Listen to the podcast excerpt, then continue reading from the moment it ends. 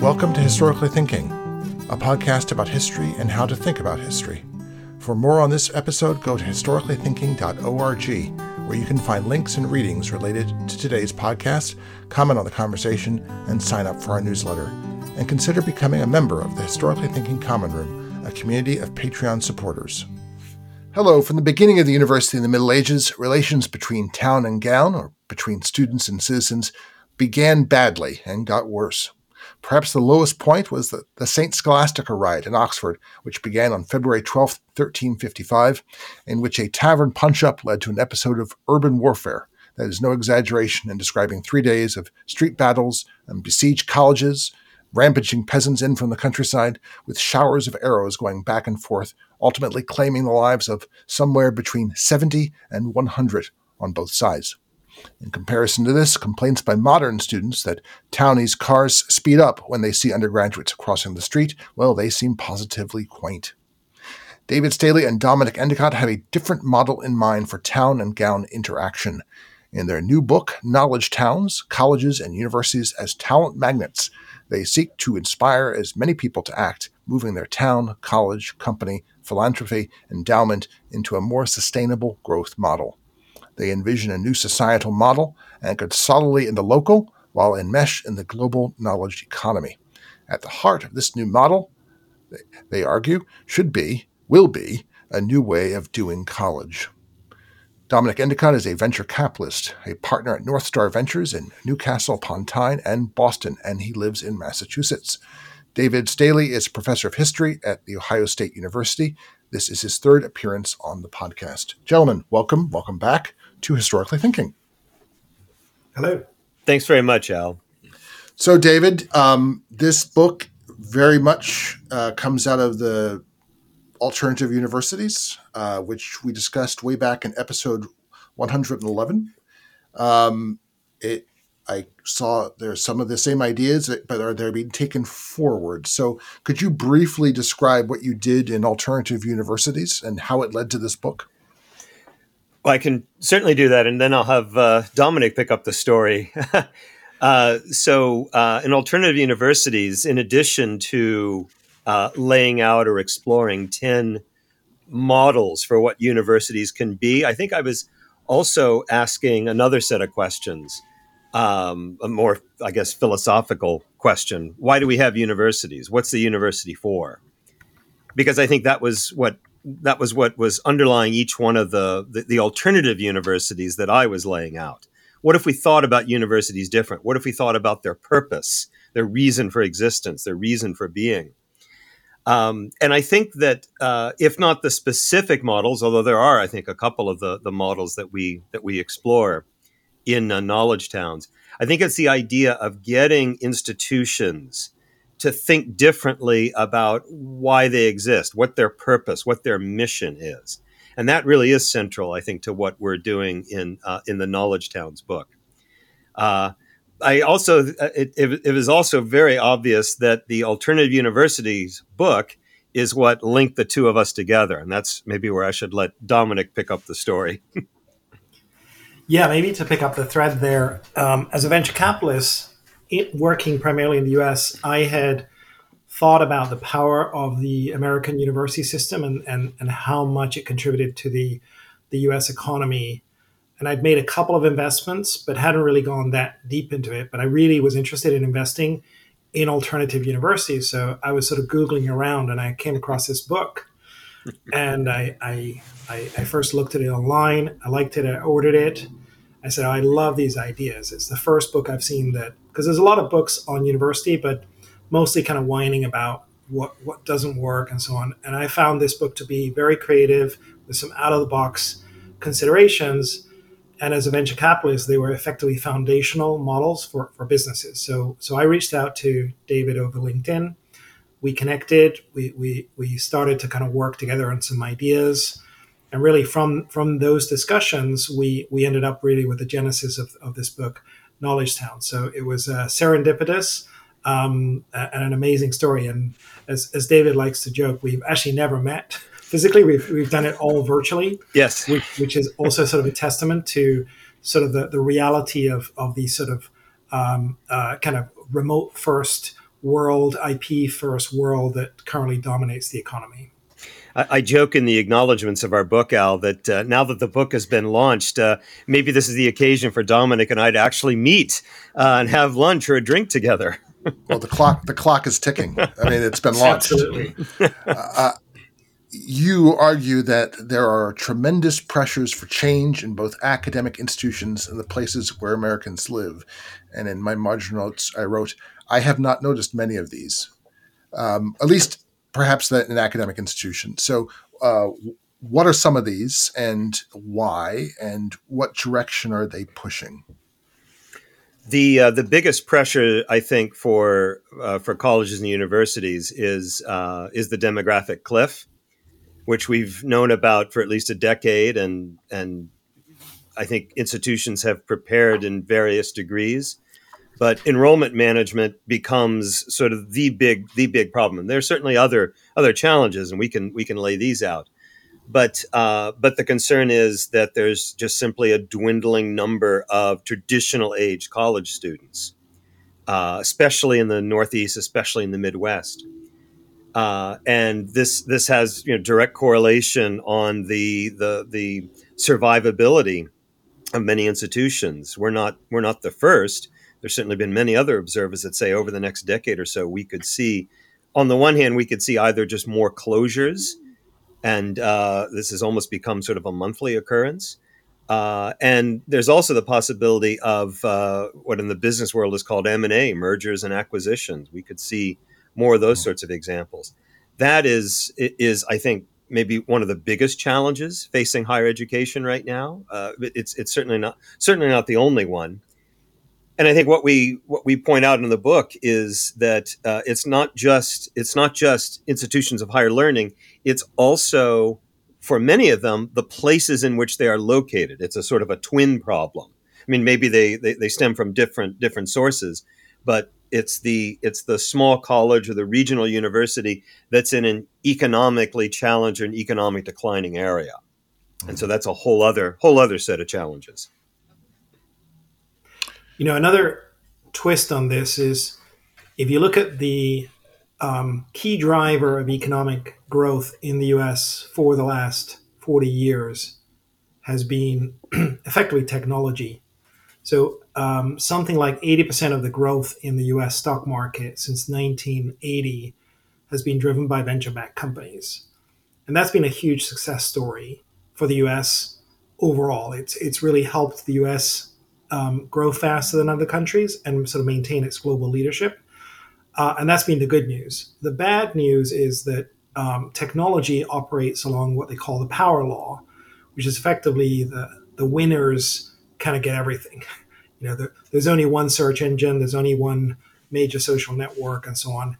And, what that means is that um, that's actually contributed to inequality at many, many levels, including geographically, right? And so you've seen an increasing concentration of of all the value in the U.S. into a small number of of sort of superstar cities like Boston and and uh, San Francisco um, and LA and places like that, New York, uh, and really to the detriment of of many other locations. Uh, and that's a that's a big problem, right? So I think if it's not checked, uh, we could see it continuing. Um, but but I think part of our thinking is that actually the the remote uh, phenomenon that's come out with COVID and the, the shifts in work that that entails could actually give us an opportunity to, to rethink that at a fundamental level and really to envisage the renaissance of, of small locations and small colleges. And we should emphasize the pressures that exist on small on small towns and rural towns in America throughout mid, the Midwest, the South, California, Central Valley of California, all all these places. Those there are also these these tremendous pressures for change exist there as well. Mm-hmm you know, absolutely, and, they've been at the at the front end of deindustrialization. Um, you know, exhaustive agriculture. So we were talking about regenerative um, before we we started on this discussion, but um, most of American agriculture is exhaustive. It's basically draining the, the land bank. Um, and so many rural areas have been at the you know first industrialized or or, or subjected to sort of exhaustive uh, agriculture, and then as it's been pull, pulling back, they're sort of left with no new business model, um, and they're far away from the centers, and so there's a real struggle to then reimagine what could we do differently. Everyone talks about the knowledge economy, um, and it's very, very important.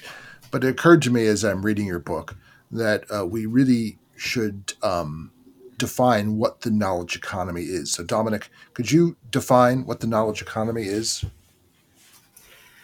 Um, so, I, I, think you can think of it as a system um, which um, effectively is is taking new ideas, new technologies, and then transferring them uh, into businesses. Um, uh, and then creating work, training people up in, in a new set of skills. You, could, at some level, argue that the knowledge um, economy has been going on for a long time, ever since we sort of settled into agriculture. There's a lot of embedded knowledge. Manufacturing, there's a huge amount of knowledge in that. So, at some level, you could just say that the, the current iteration of, of the knowledge economy is just the next version of that. Um, but increasingly today, it's being mediated in in a kind of ethereal way. You can do so much on the cloud, on a podcast, in in a virtual way that it's it's now. I think that the new twist is that the the, the location kind of matters in a different way. It matters a lot, but it matters in a different way. And knowledge workers, as you make clear throughout the book, have a tremendous economic effect upon where they live. Is that simply because they're better paid? Yes. Um, you can sort of think about the example of somebody that's earning, uh, say, a Silicon Valley salary, but maybe has been able to uh, move to a, a, small town. They probably have moved from being, you know, when they were living in, in California, in, in say San Francisco, maybe they were kind of middle income for, for that city. They, they now may be sort of the highest income person in a community. As they spend money on a whole bunch of services, that tends to cascade into a, a wave of new jobs. And so those people are what you can kind of think of as high multiplier people because they they help generate lots of other jobs. It, even more interestingly, if you could imagine somebody comes into a community, creates a company, that company starts to grow. Maybe over the years it gets to 100 people, and many of those people maybe wouldn't have lived in that area except because of this company. The effect could be quite significant, right? So if you look at sort of somebody at the extreme like Jeff Bezos, his decision to move to Seattle as opposed to another city has probably caused at least directly and indirectly 250,000 jobs to be created in Seattle. So that's a, a, very interesting phenomenon to harness. It's also something we have to be very careful because it, it is an evidence of this superstar economy. And we also want to sort of balance uh, this kind of person with all sorts of other talents because to make a community, you need a very, very diverse range of talents, right? So we can't just make it about the economic multiplier. It has to be about social multipliers and other kinds of multipliers. And as you make clear, I'm sorry, David, go ahead. No, I was just going to uh, just elaborate to say that um, the um, the philosopher Roberto uh, Mangabeira uh, Unger wrote a book called The Knowledge Economy. And this ties into something that, that, that Dominic was saying a minute or two ago. That if you look at sort of the last wave of the knowledge economy, uh, industrialization. Industrialization began in a concentrated location, right? You know, England, you know, the, the, the north of Europe. But ultimately, industrialization as, a, as an economic phenomenon spread, spread widely everywhere. And we can point to all sorts of examples of this. You know, Detroit spins off, you know, Toledo and, and, and, and other, other uh, sorts of cities. We haven't reached that stage yet with the digital economy uh, the the digital knowledge economy. And part of what he's arguing, and others have argued, is that that's sort of the next stage. As Dominic suggests, right now the knowledge economy in, in its current iteration is concentrated in a few places.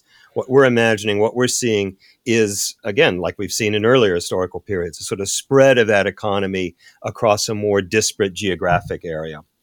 I mean, I, listeners to the podcast will start to discern that I might have a strange Dayton, Ohio obsession because this is not the first time I've mentioned it.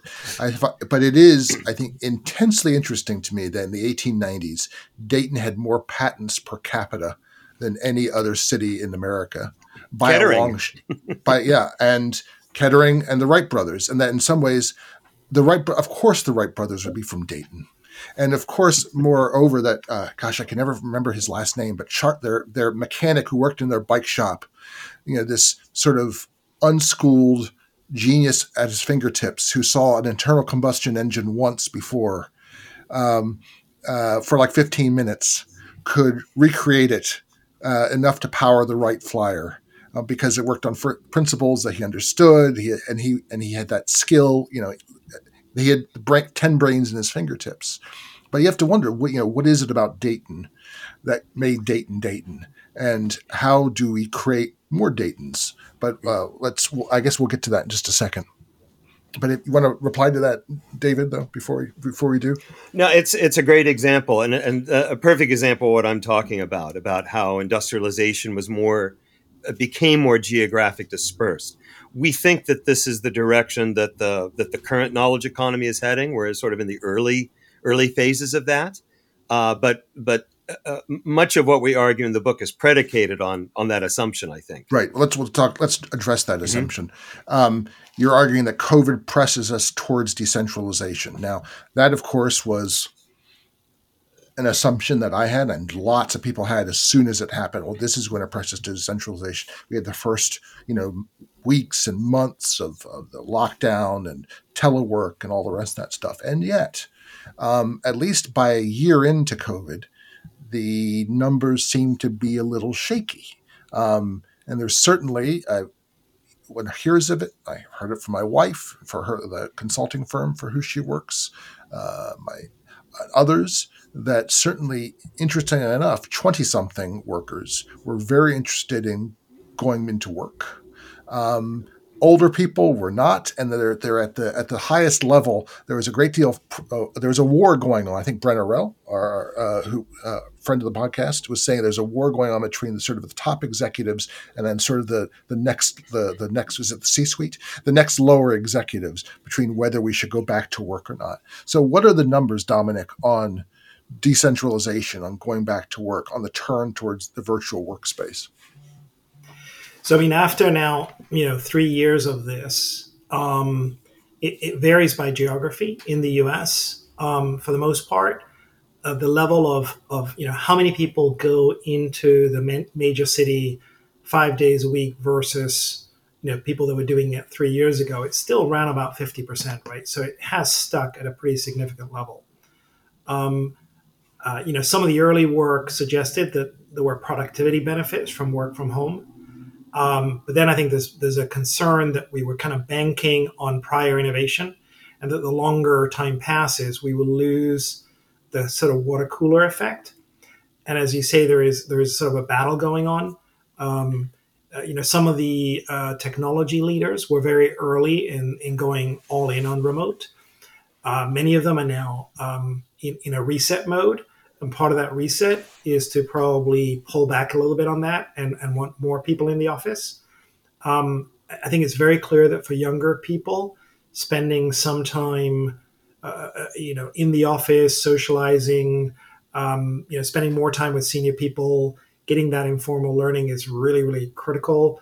Uh, people can be very lonely at home, and so it's still somewhat unsettled.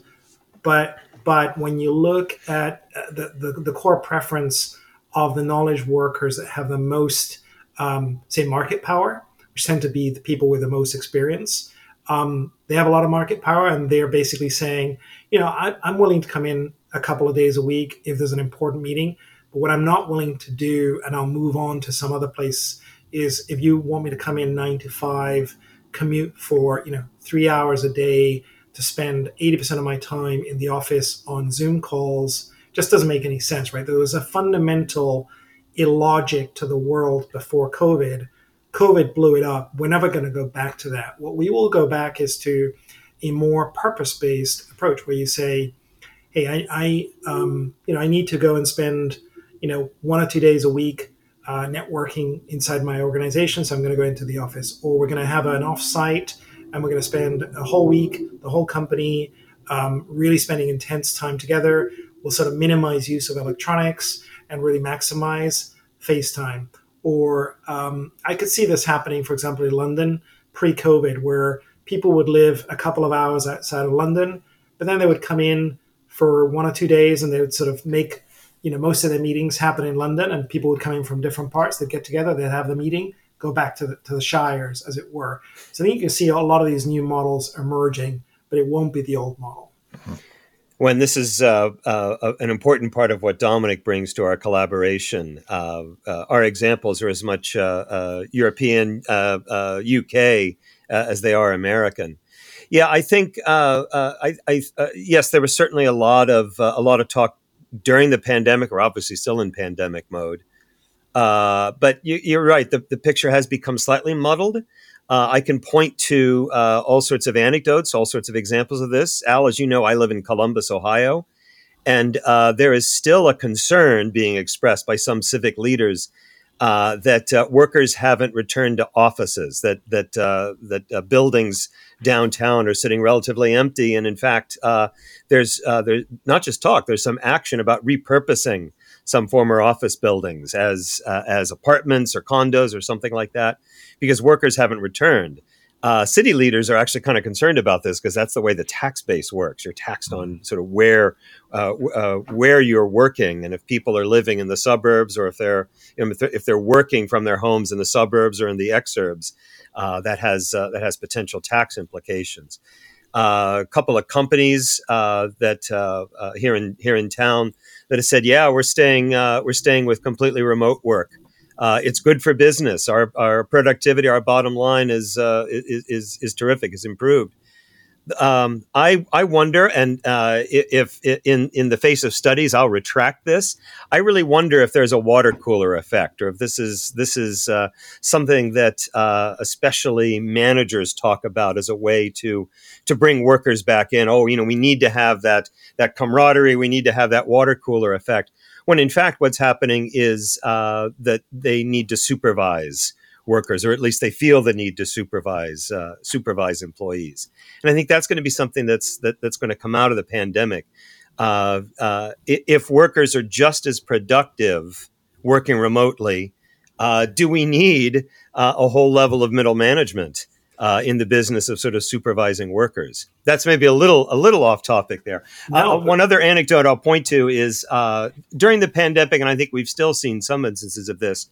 Um, uh, the, the the realtors have been pointing to uh, more and more people that uh, want homes in the suburbs, and also want homes that will give them, like I have here, the opportunity to set up an office, to set up a remote office, uh, as opposed to what happened during the pandemic, where you know you'd set up the computer on the kitchen table and that would disrupt you know family life. Uh, there's there, there's some indication that this is the way uh, uh, the, the real estate market has, has been has been moving. And again, maybe that's just an echo of the pandemic, uh, but we think that's something that will probably have some staying value. I, I think that um, a lot of this is uh, a failure to appreciate the uh, power of even small percentage change. Um, early on in the pandemic, my father and I were chatting about homeschooling. What would homeschooling do during the pandemic? And I said, you know, homeschooling is like two, 2.3%.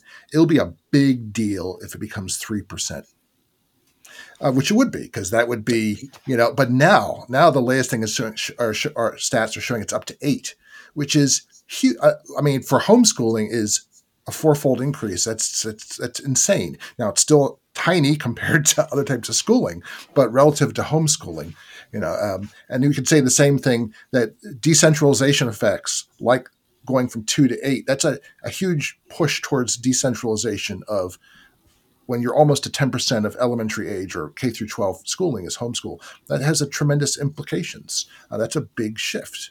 Uh, and likewise, it might not be everyone who possibly can is going to be in Zoom office, but if only I don't know what the, the figures are, but if half of that half of that was, it would still be huge. If twenty percent of that happened, it would be huge. Well, you, you asked for some data, and I, I actually remembered I'd just seen something just today which looked at the change in office rents from 2019 to 2022 across different cities. And so, interesting enough, there were some cities where office rents have gone up hmm. Charlotte, Raleigh, Boston, Minneapolis, San Diego. Um, part of the idea is that a lot of those places are very tight. They have a lot of life sciences, which mm-hmm. you really can't do remotely, um, and also very sort of desirable cities to move into the ones that have gone down the most, San Francisco has gone down the most. So it lost 31% in rent. Manhattan lost 14%, then Philadelphia, and so on, right? And so, uh, you know, one of the factors with San Francisco, I think, is it's made itself a less livable city um, through, I think, quite known um, failures of governance. I think New York has some of the same issues, as well as the fact that a lot of the work there was in finance which is more easy to do remotely and so and, and services and so that's that's sort of moved out so i think it, it's also going to be differential and it's you know by city and also by by kind of job well, and just to be clear, uh, I think a big part of what we talk about in our book is the pull effect of, yes. of desirable places. It's not just I can't afford San Francisco. It's you know maybe I want to live in a place that you know allows me to you know go kayaking or closer to my family or uh, uh, I can get uh, good, inexpensive housing, better quality of life. Well, let's talk about the pull effect, since after all, in the subtitle, there is the pull effect. There's the talent magnet. So you talk about talent magnets. What is, David Staley, what is a talent magnet? And what are some of the principles behind becoming a talent, uh, for a place, a town, a village to become a talent magnet? So the talent that we're referring to here is sort of knowledge workers, or uh, or, or I think maybe we take a uh, a broader definition of talent uh, from the perspective of colleges and universities, uh, who who also are in the talent attraction business, but a very uh, a very specific sort of demographic. And I think part of what we're arguing in the book is that colleges and universities need to see their mission as attracting a, a broader scale of talent. So the talent we referred to is again not just traditional age college college students, but tech workers, knowledge workers, life science workers, um, um, uh, a, a, broader sort of definition of this. And so a talent magnet is a place that has so been designed to be attractive for these sorts of workers. And there, uh, there's across a whole host of uh, dimensions that we that we see a talent magnet as as being such an attractor. And maybe Dominic, you could lay out some of these. So yeah, I mean, fundamentally, if you say, well, what would make you want to live in a place that's different than where you are now? Dayton, Ohio, if we're going to take that case. exactly. So at a very fundamental level, affordability, and it, so the cost of buying a house or renting a house, but it's also the cost of commuting, it's the cost of healthcare, living, and so on. So that that's one factor. Um, uh, I think you could you could think of another one is the quality of life, right? Can you go kayaking? Can you walk the streets? Um, is it walkable? Is it bikeable? I think a lot of us would desire that, and we vote we vote with our feet when we go for vacation uh, to those kinds of places. So I think we all know that's what we want.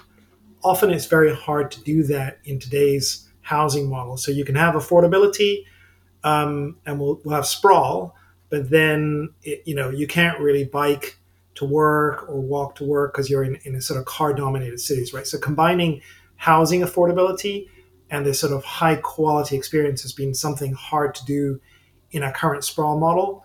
Our belief is there's a new design paradigm that allows you to reconcile those two. And then you also want to have a kind of dynamic economic engine because ultimately, you know, if you want to uh, have fun and, and afford the cost of living, even if it's cheaper, you still need a dynamic economy. That often comes at the expense of affordability. So you can have affordability or dynamic economy, but you can't have both.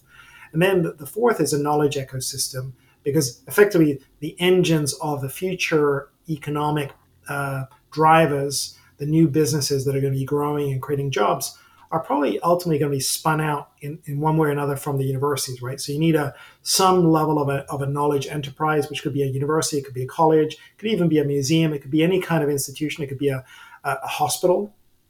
We actually talk about the Mayo Clinic as effectively acting as a cornerstone uh, for creating a knowledge economy around Rochester, Minnesota. So there's many ways of, of, of doing that, but you need those four elements. And then you can think about an element that's sort of sitting above it all, which is purpose. Like, is this a place that's going places, or is it a place that's looking at the past and has kind of lost its mojo? And finding that sense of purpose for the place, but also for the individuals, is, is also really critical. And so, all five of those things can be done by Charlotte, by Dayton, but also by Farmville, Virginia. Uh, I think every uh, place. I mean, like six population seven thousand, um, but and, and, it can be and, and Farmville has you know Longwood University, a state school there, so that, that's a tremendous advantage.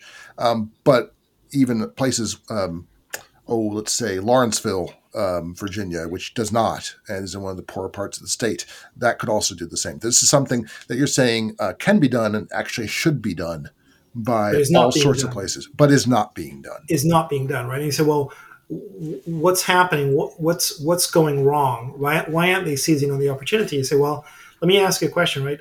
How many kids bike to school every day? Because if you if, if you tell me that the answer is 80% bike to school every day, I'll say, well, that's a healthy sign. Um, if you tell me it's 5% and they're going to school by car or by bus, I'll say, hmm, that's a problem, right? Um, Why? Do people, um, well, because uh, effectively now um, the whole model of going to school, coming back from school, you know, the sports you do, it's all going to be governed by the car. You're going to effectively, the, the parents will be taxi drivers, shuttling their kids back and forth. Kids are going to lose autonomy. They're going to lose fitness. Uh, they're going to get fat. Uh, all sorts of things are going to be happening. They're going to be breathing lots of bad air. So if that's the model, um, that's probably not particularly attractive compared to if, if somebody said, okay, here's two choices. One place where your kid can bike to school. You don't have to worry because everybody bikes to school. They all come back.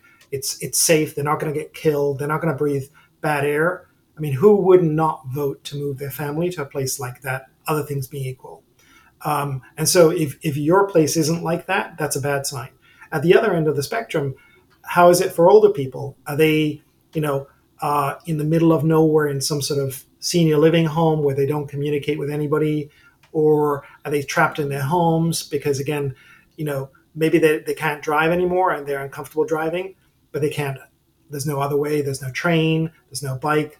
There's no way for them to get around, so they're trapped. So I think if you look at the two edges of society, kids and older people, and you see that that's not working, people with disabilities, right? The people that are most disenfranchised and most vulnerable, if they're not doing well, that's not a talent magnet. If you design it for those people to be doing well, everybody else will be doing well. And that's the kind of place that attracts us. But that's not easy to do, right? Because no. we've built a model for the last hundred years, and and we'd have to start to reverse that, and, and that's uncomfortable for places. And they don't have an economic risk return model. They don't really know how to think about it. So this is an uncomfortable place, especially for Americans. Well, and part of what we're describing here, as as as we talk about talent magnets, is uh, the reason we've titled the book "Knowledge Towns" is that we want to identify a different dynamic. Uh, you started the uh, the interview, Al, by talking about uh, town gown. I think we see uh, in our book. I, we don't. We don't. I don't think we call it as such, but you could call ours sort of uh, next generation town gown relations, mm-hmm. because someone listening to this podcast could say, um, well, it, don't we already have a situation like this? You know, here's a small town and there's a college or something located in it. Uh, we're talking about a very particular sort of arrangement in our knowledge towns model. Uh, and in fact, we chose the name uh, Knowledge Towns to make it uh, expressly different from the college town model. Uh, without naming any specific, although I could, I suppose I could start to name specific places. I- I'm sure you can imagine a small town with a college in it, where the college is, at least from a placemaking or economic development vantage point, sort of aloof and distant and over here in one sort of corner. Uh, I'm uh, I'm currently consulting with a uh, with a with a university, unnamed university, uh, in a in a small town. Uh, that it's not like this anymore, but at one stage, literally had a wall that separated it from the rest of the town. And in as much as there is sort of a connection, economic or otherwise, uh, and again, you can point to all sorts of instances. Uh, without the college, there wouldn't be a town. In other words, the town exists to sort of support the you know the 3000 or so students and faculty that are there so restaurants yeah. and bars and closed shops and those sorts of things that's not the model that we are talking about in a knowledge town you can always, I mean, there's, you can, I could always tell this from the folklore of students. Um, so in the introduction, I started with the well, townies always speed up when they see us, right? Exactly. That's where you, you, always can tell. That's like the basic blood pressure for how undergraduates are relating to the place. Now they'll say that in Carlisle, Pennsylvania, Dickinson College students will. Um, they don't say that in Lexington, Virginia, where Washington Lee has always been, and VMI for that matter, as, as as best as you can be, are really integrated. Lexington's proud of having be having not just one but two colleges there and uh, and benefiting from their talks and lectures and concerts. And there's always been a, more of an integration, I think, in play in certain places. They're Lexingtons rather than the Carlisles. They're like 2 mm-hmm. different types of, of, of towns. That's the direction that uh, our knowledge towns model uh, heads, I think. Though I think with this with this sort of added approach of the talent magnet strategy. So, uh, in addition to all that you've just described right there, uh, part of what a college or university under a knowledge town model does is engages in, for instance, creative placemaking. Uh, it, yeah, well, it, let's it, let's talk about that. You, you, describe this is what you describe as a knowledge enterprise. Um, that your idea for creating a talent is that a bunch of uh, a group of concerned citizens. It's very de Tocquevillian. Um, they're going to get together and they're going to legislate amongst themselves. Uh, they're going to form. There will be a president and a secretary and uh, you know and a and a treasurer, and they're going to start to form a knowledge enterprise, and that will be the basis for a ta- talent magnet strategy for Lawrenceville, Virginia. You know, and, or and that is the case that we begin with. We, uh, as you're alluding to, we have a number of scenarios starting from a, a, place that literally doesn't exist. Uh, there's no town. There's no. There's no college, and Dominic can sort of lay out some of those examples. But maybe a moment to talk about knowledge enterprise, uh, which is a concept that we steal from uh, um, uh, Michael Crow and William Dabars from their book, uh, The Fifth Wave, uh, though I think we define it uh, differently. and so we, we, we use the term knowledge enterprise as a way to describe a college or university that has or that follows the talent magnet model that we lay out. So in other words, it's not just an incumbent college or university doing the you know the sorts of things that that, that, that you know, it's typical for a small college in a small town. Um, we're talking about a very different sort of enterprise.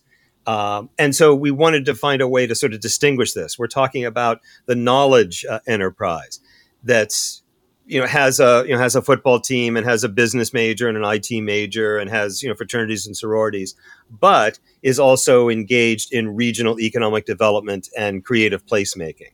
So as as a central part of its mission, a central part of its reason for existence is to partner with the town for, um, uh, I guess, for a double win, so that the town and the uh, institution uh, are growing and thriving together. Uh, Dominic, maybe you can start off with with our models, although we have we have a number of these, starting with sort of the tabula yes. rasa. yes, um, and, and, by the way, it's, it's, it's really interesting to, to think about the fact that um, colleges, many of them have these huge endowments.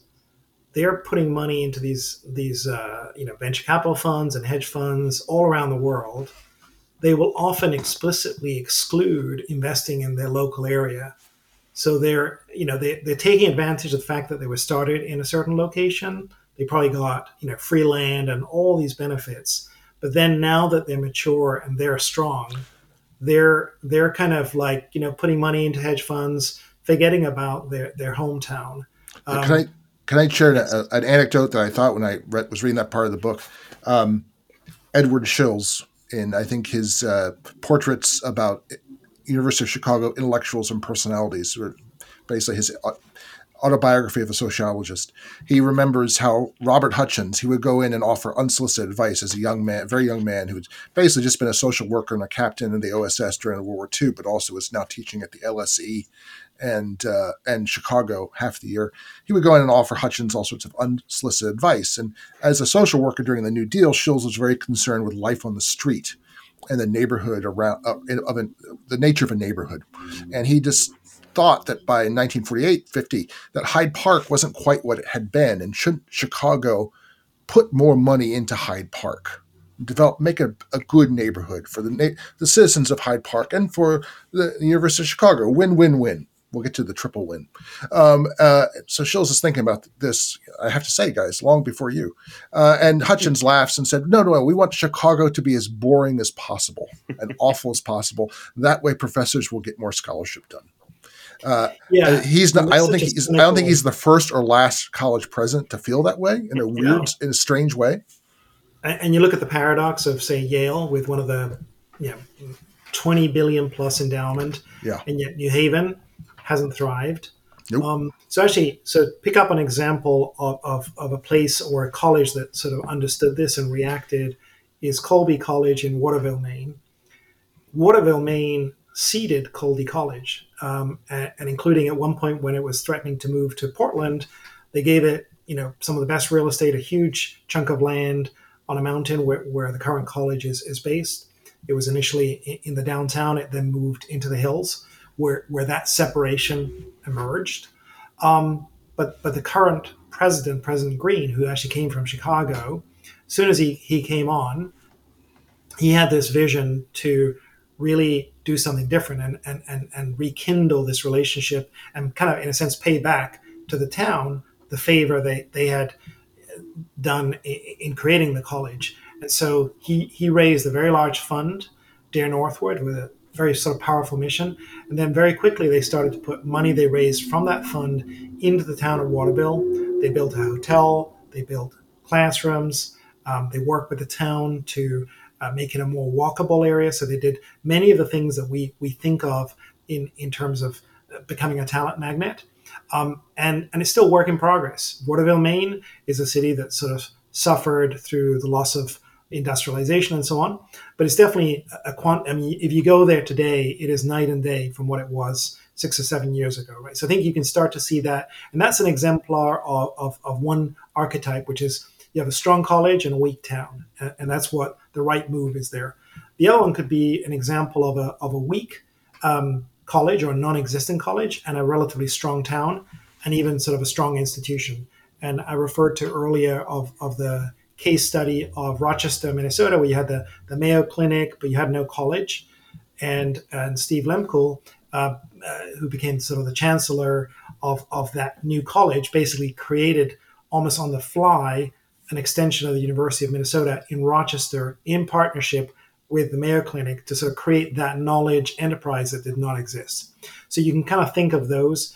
Um, there are more extreme situations where you can conceive of a place where there's really very little and you can kind of get started. And in the book, we actually sort of talk through some examples, right? So you can even say, uh, maybe there's, uh, there's some ideas people are talking about. Let's create a, a new place out of nothing. You could sort of find a beautiful lake mm-hmm. where there's maybe a small town, and you could say, why don't we partner up with the people in that town, and, and we'll create a, a, a bigger town, and we'll create a university, and we'll make something out of nothing which seems like a crazy idea today, but you go back in history and we did it all the time, right? We just forgotten how to do it. Yeah, it's it. There are historical precedents for everything that you're describing. So yes. I just I just had several conversations now that all seem to turn back to uh, like Grinnell. Uh, not, well, Grinnell College would be one. Grinnell, Iowa. Um, uh, I'm sorry, um, Oberlin College in Oberlin, Indiana. Um, Knox College in Galesburg, Illinois. All these places were called colonies. Um, it's not because they were surrounded by natives; those had been they've been deported along, pushed west long before that. But they were somehow they're colonies of the mind as well as of the of a place. Um, I was thinking about this in relation to the book. Um, William and Mary, which was always a college on life support until World War II, um, spun off Old Dominion, Christopher Newport, and Richard Bland College, and also Virginia Commonwealth in Richmond. Uh, so at some point, the Virginia legislature, if not William and Mary, had a plan for these were basically night schools, often like I think Old Dominion started for sailors in Norfolk, uh, but they used them all as economic development drivers for at least four or five different communities uh, in the Tidewater region of uh, of Virginia, which is pretty foresighted. And you, well, and I, I like your use of the word foresight, Al, because I think one of the things that we that we sort of argue in the book is um, and and I think we try to be as gentle of this as possible. I, I, I, we began this conversation by talking about enrollment management as as sort of the main the main sort of strategy. I think that most colleges and universities are are, are engaged in uh, to stave off you know stave off the uh, the um, the demographic cliff. Uh, I, again, I, can point to we point to some examples in the book. Uh, there is a we'll call it a regional university in the Midwest. I don't I, I don't want to say more what it is. Uh, you know, a decade ago they had twenty five thousand students uh, in the in, in this small town. They're down to like fourteen thousand now, and to get out of that spiral, it's not well. We'll just have to do enrollment management better, or we'll have to just you know attract more undergraduates through you know uh, the right programs, and you know we'll right size our programs and these sorts of things. Uh, I'm not certain that these are long term strategies. Um, uh, and the the the all the places that we've talked about here in some ways had to reinvent themselves mm-hmm. and i think that is the uncomfortable argument that we're making in the book uh, for for both cities and towns and the uh, institutions the uh, the institutions of higher education that uh, that reside in them they really are going to have to think about reimagining their purpose their mission who they are as an institution uh, if they're going to thrive we conclude the book with a with an historical example of Franklin College, which I know you've never heard of. If you have, I'm actually kind of impressed. Uh, in the 19th century, Franklin College was one of the leading colleges in Ohio.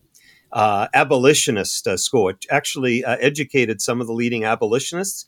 And I'm not going to remember the name of the governor, but there was a governor of Ohio that was educated there founded in 1818 as uh, Alma College, changed its name to Franklin College. By 1919, it was uh, shuttered. Uh, and there were all sorts of all sorts of reasons for this. Uh, uh, maybe not the least of which, uh, Franklin College was located in New Athens, Ohio. I had to go to my map to figure out where New Athens is. It's in the eastern part of the state, in Appalachia. Uh, and I think that there were uh, there were lots of places like uh, like like New Athens and lots of colleges like Franklin uh, that uh, that suddenly that after a period of thriving uh, just simply couldn't survive anymore. For all the small colleges in Ohio that remain today, there are I don't know how many Franklin colleges that that that failed to adapt, that failed to change.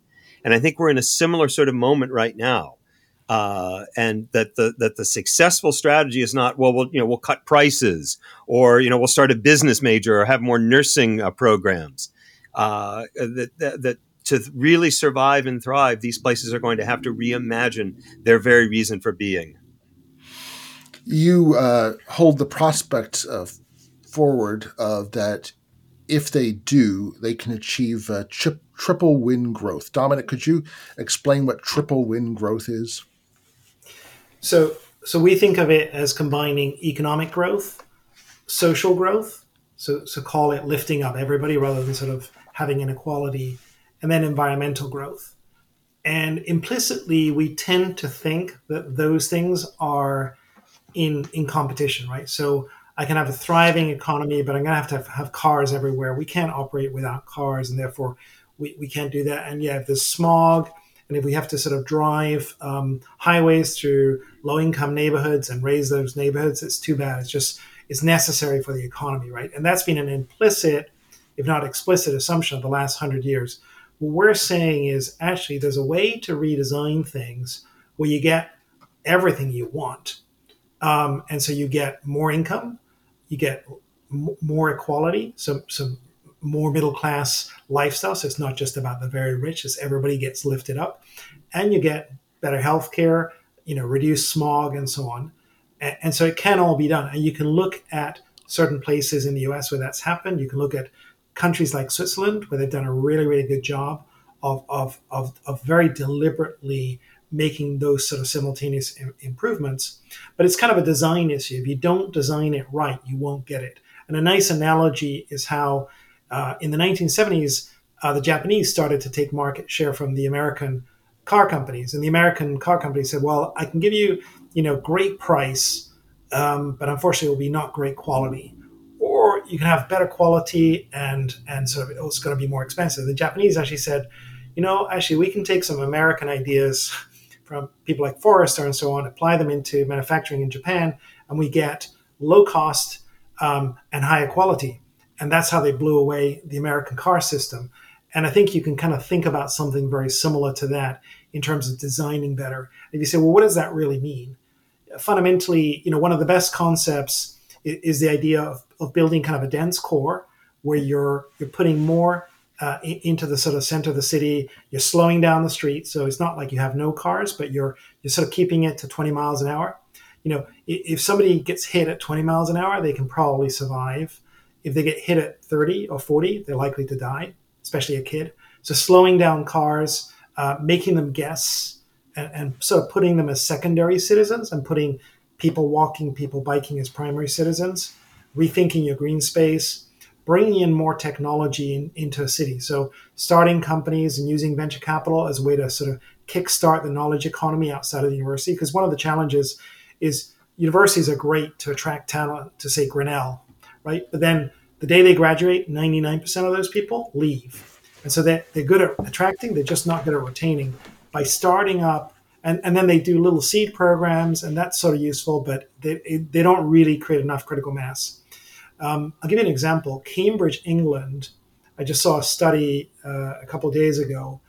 The University of Cambridge generates 30 trillion, sorry, billion a year in, in value to the British economy. They estimate 25 billion of that 30 comes from technology, both the R&D, but also more critically, the startups they've created around Cambridge. So they've now created a reason for people to stay post-graduation and, and, and continue to sort of pay back into that economy. Mm-hmm. And for that, you really need venture capital, right? So it's, it's really packaging all of that together. And it's not easy, right? You need to be thinking systemically. You probably need a group of concerned citizens coming together and betting on the long run. And that's what has to be done. Well, let's let's finish there because we've just got a few more minutes left. But this is a very hopeful book, and there's an idea that people with of goodwill and uh, concern can do something about their place and recreate it. Uh, David, I remember one of your, I think it was Ted Columbus. You talked about uh, how Columbus could be Florence and even better because Florence, when Florence was Florence, it had what, 45,000 people? Uh, something yeah, like maybe. that. Like nobody, nothing, not, it had nobody there, but it was Florence. Um, and so again and again, you give. So can we conclude with that? Just a few short, brief observations about if people want to start now, where should they begin? Uh, well, I'll start, and then uh, uh, Dominic has lots of ideas here. We spent a lot of time in the book talking about leadership, uh, but leadership doesn't necessarily mean the the, the usual suspects, I guess. Uh, though uh, I will I will say that we spend a fair amount of time talking about university leadership, and again reimagining the, the the the function, the purpose, the mission of university leadership. So we we, we talk at length about what uh, you know. We sort of address. You're a university president. Uh, here's what you can be doing uh, to uh, uh, to advance a, ta- a talent magnet uh, a strategy. Um, I, would like to think it is a hopeful book. I, I, in another in another sense, I might even call it visionary. but we understand that that that there's a lot of work that has to happen. It is possible uh, but there's uh, uh, it's it's it's not going to be an easy lift and it starts with the idea again of re uh, of completely rethinking the nature and purpose of your institution. Uh, Dominic, uh, ways to uh, ways to actualize what we're talking about. So a very practical and tactical idea is we've created a, a single slide, a PowerPoint, one slide, with the talent magnet framework summarized which I'm happy to share with you, and you can for the show share notes. with any of your readers and it's just a really good way to just kind of go through that as a checklist and just say along all these dimensions how are we doing right? And that's a really good starting point because once you do that you can kind of do a diagnostic and then you start thinking about what could we be doing differently. Um, and and so and i think one of our pending items from this book is actually to sort of create a playbook which we're sort of in the process of doing to, to help people go beyond that that diagnostic and then figure out well what's the next step? How do you get together? But i'd say if a group of concerned citizens get together they score themselves you know realistically using the talent magnet framework which you can do in an afternoon over a couple of years right? It's not a, a an intense piece of work. And you'll probably nail it. 80% right in that instance. And you say, okay, this is what we are. Then let's start to figure out what are the, the next set of tactical steps we can do, go to sort of start going down that, that journey. My guests today have been David Staley and Dominic Endicott. They have co authored Knowledge Towns Colleges and Universities as Talent Magnets. Gentlemen, thank you for being part of Historically Thinking. Thank you very much. Good to be with you, Al. And thanks so much to you as well for being a part of Historically Thinking. If you like the podcast, then share it with a friend, or many friends. Vivian Lundy is our assistant producer. John Ruddat is our sound engineer. I'm Al Zambone, and I'll be back next week with more history to think about and to shape the way we think about the present.